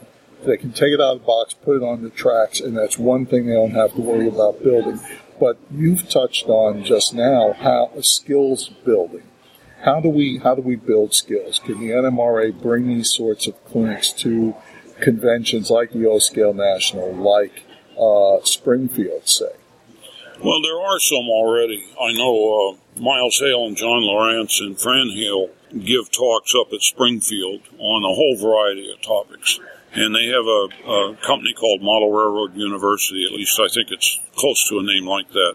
We also have at NMRA conventions a program called Modeling with the Masters. And master model railroaders such as uh, Clark Cooning run this. And it's got a limited number of people, like a hundred or something, that can attend. And it's not free. You got to pay extra to do this. But here you are learning from people that have gone through the trouble and jumped through the hoops to qualify as master model railroaders. That doesn't mean they're a better modeler than anybody else. It means that they've taken the time to get certified in all of these various skills. And to do that, you not only have to be an association volunteer or an author or an uh, uh, NMRA official, the, the political and the writing side, but then you have to have it in skill sets like model railroad engineer, electrical engineer, chief dispatcher. Even there, you have to go on to locomotives and or cars and qualify in those areas. And, and I believe the locomotive requirement is that you scratch build a locomotive. Now, this doesn't mean you have to scratch build a Blomberg truck, but it does mean that uh, you can do something pretty simple. You could do a gas electric, or you could do a, a small gas mechanical model, or something like that in the in the car area. That's kind of a fun area to do, and, and I'd like to double back to a comment that uh, I made about Model Railroader. You don't want to sell them short as being a beginner's magazine, and certainly not Railroad Model Craftsman either. For example, an article in MR a couple of years ago was how to scratch build an ON3 wood combine. Now that's pretty sophisticated. So that shows that, that the commercial press is not ignoring this aspect of the hobby. They're not just saying, well, Andy Sperandeo had a great article about uh, a ready to run box car in four hours. And you go, what? I thought they were ready to run. But Andy pointed out that since you've spent your 30 or 40 bucks on this thing, rather than just plunk it on the railroad and it disappears into the inventory on the railroad, give it some TLC and weather the car, look at some specific details, do some things to it that makes it special. This is one of the huge advantages that O scale uh, modelers have always had. Is that, uh, for example, back in 1970 or so, I scratch, I didn't scratch build. I built an All-Nation nickel plate road Pullman standard boxcar kit. And right on the side it says Pullman Standard, Michigan City, Indiana, and that's where I went to high school. And uh, so this car, for a lot of reasons, Nickel Plate Road, uh, Michigan City, Indiana, Pullman Standard. I knew Bob Colson of All-Nation. Uh, I built their F3 kit that started out as, I believe, a General Models, and then before that, an Atwater kit. So I knew some of the heritage of the hobby. This one boxcar that I still have was special. And that's something that doesn't happen on my HO Railroad. There are maybe six or eight hundred special cars, which means they aren't special at all. Now, maybe one or two of them are special because I scratch build them, uh, etc. But I scratch built a nickel plate caboose when I was in college, and I won an NMRA blue ribbon uh, with it. So, and then I quit entering contests with my record 100% perfect. you're at the top, right? But uh, I need to get back into into building for contests, not because I need to get on an eagle trip and win contests. Frankly, uh, after all these years editing a magazine and with people, with with the model railroad community being so kind to magazine editors, I mean, sure they bust their chops when things go wrong, but they're so hospitable if we come to a city and things like that that that any ego trip you need has certainly been assuaged by something like that. So I would build it strictly to have the expert judges box my ears, if you will, to say, well, TK, nice job, but you could have done this, you could have done that. Oh, really? Never even thought about that. Uh, it's a learning process. So every aspect of what we're doing in the NMRA, we're trying to teach people. And of course, it's very easy to be very negative and say, nah, the NMRA is a bunch of political hacks. Uh, frankly, the political hacks are the people that, that set up the conventions and and do all the background work that lets you come play trains. So don't disparage them too much. They're uh, they're an important part of the hobby, but it's only a or at least the association. But there's so much more to the various organizations that if you don't belong, which people have an increasing tendency not to do, um, it, it's a shame. You ought to support your local merchant, so to speak. You know, with your comment about the special box car, you touched on, on something. Could it be possible for uh, NMRA, either at one of the world's greatest hobby shows or Springfield or something that has a large attendance by the general public, basically collect a, bu- a bunch of blue box kits, invite, you know, a parent and child, so it have to be linked, both a parent and child, to come and in an hour or two hours assemble an Athearn blue box because I would think that if a, a child leaves with his special box Yep. car or his special freight car, uh, he's going to be looking to pursue this hobby because he made this with his own hands. He's going to go around to all of his friends and say, "I built this." Okay. Yep. Uh, and if you sprinkle in a few door prizes of a locomotive or a power pack, you know, he's halfway there. Yeah, I think that's a good idea, and some of that actually is going on now. Companies, uh, Accurail comes to mind. Bob Walker and Dennis Storzek uh, in the Chicago area. They have donated kits to. Uh, I don't know that they were aimed at kids necessarily, but at people who were intimidated, and they were smart enough to know that their kits are pretty easy to buy and uh, build and not that expensive to buy. They also have the ready to run AccuReady, I think they call it, but they have AccuRail kits. And uh, they know that if they can just get you to try one, then you'll be a customer. And uh, I'm as guilty as anybody else of not uh, of recently buying a lot of ready to run stuff because I've got a big railroad and I need a lot of actors, so to speak, all these cars. But very recently, I suddenly realized that the Neil Gravel Company in my hometown of Cayuga, Indiana, was never there were never any cars built to that siding. And I thought, well, what would they have loaded gravel in? And I thought, well, it's probably probably gondolas. So I started looking for 40 foot gonds on the railroad and discovered there weren't very many of them at all. And then I looked at my world's largest hobby shop that we all have in our basement somewhere, you know, stacks of stuff. And there was this ton of AccuRail gondola kits, 40 foot gonds, steel gonds. So I dug them out. How hard can these be to build? Boy, was I surprised when I built that kit. It was a really well detailed body shell. The weight goes on the inside, and then it's covered with a false with a floor, so you don't even see the weight. You flip the bottom over and install a few simple brake gear parts, just like on the older AccuRail kits that have a half round lug that goes in that you can't possibly screw up where they go, or even the direction that you put them in. But then I found that they included all the brake rodding and stuff as a, an engineering plastic part, and it just popped right in. You had to use CA, you know, uh, uh, cyanoacrylate cement to to attach it because it's not styrene. But then I found that the brake gear on the end was this stuff, the brake wheel and that part. But then I found that the steps were also made of this stuff, and they they slid into little slots in the end. So by the time you got the kit done, you weren't replacing broken steps already as you flipped it over back and forth. So here is something that uh, made kit building a joy, and I built nine or to twelve of those things in one evening. And then I used this pan pastel stuff with the, I used a charcoal over the black side to kind of gray the sides a little bit. And I used a, uh, a rust and, and a darker rust color on the inside, just wiping it on with these foam brushes. They're like women's makeup kits. Um, and I had these gorgeous looking cars in maybe an hour a car. So, you know, yeah, we, we need to bring those to the people to show them, hey kid, this isn't hard.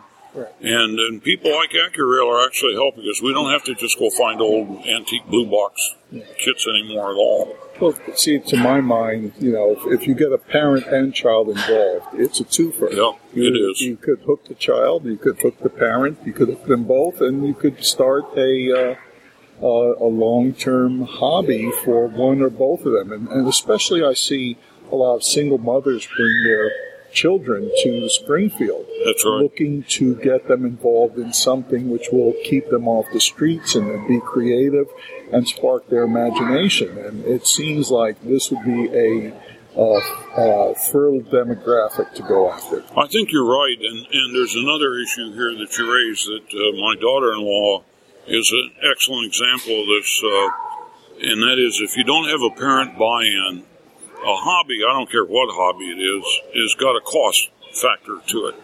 And uh, Sarah has been a real champ in taking uh, grandson Jordan down to a place that installs decoders. And, you know, a Tsunami decoder's pretty close to a 100 bucks. And then you got to install it and stuff like that. And that's probably not something the kid's going to be doing right out of the box. And it's something I'm happy to job out because I got a lot of railroad to build. And the last thing I need to do is spend a whole day installing a couple of decoders and speakers and all that stuff. We'll solve it the American way by throwing money at it. But you know, everybody's got a limited budget. And so you have to pick your battles carefully. But if your mom or your dad or both of them are on board with the hobby, uh, it's going to be a lot easier to make some progress because they're not going to look at, at every dime that you spend on a set of Kadee couplers or something is, a, oh my gosh, what's this kid doing with his paper out money? Well, as a wrap up question, because I can't keep you all day, I'd like to, but I can't, I can't do that, especially since I'm probably running out of battery power here. Me too. Uh, what's your take on the future of the hobby? Well, it, it's it's very optimistic, because I see a lot of young people involved, but I don't see them outweighing the number of uh, gray and bald heads that uh, I encounter, and for that reason, the uh, the bottom line is that uh, I think that uh, the future of the hobby lies primarily in one of two areas. One of them is easily defined, and that's attracting boomers. The other one is the magic bullet, something that we don't know anything about. I mean, we didn't know. I worked uh, for Bell Laboratories, and we didn't know about the internet's potential at all. Um, we had some predictions. I mean, our concern was traffic over telephone lines. And we had all these predictive algorithms that would show what would happen and how long it'd take to get a dial tone in an emergency. And if you don't get a dial tone, then you try again, and that's like two calls instead of one. So there's all these things that happen.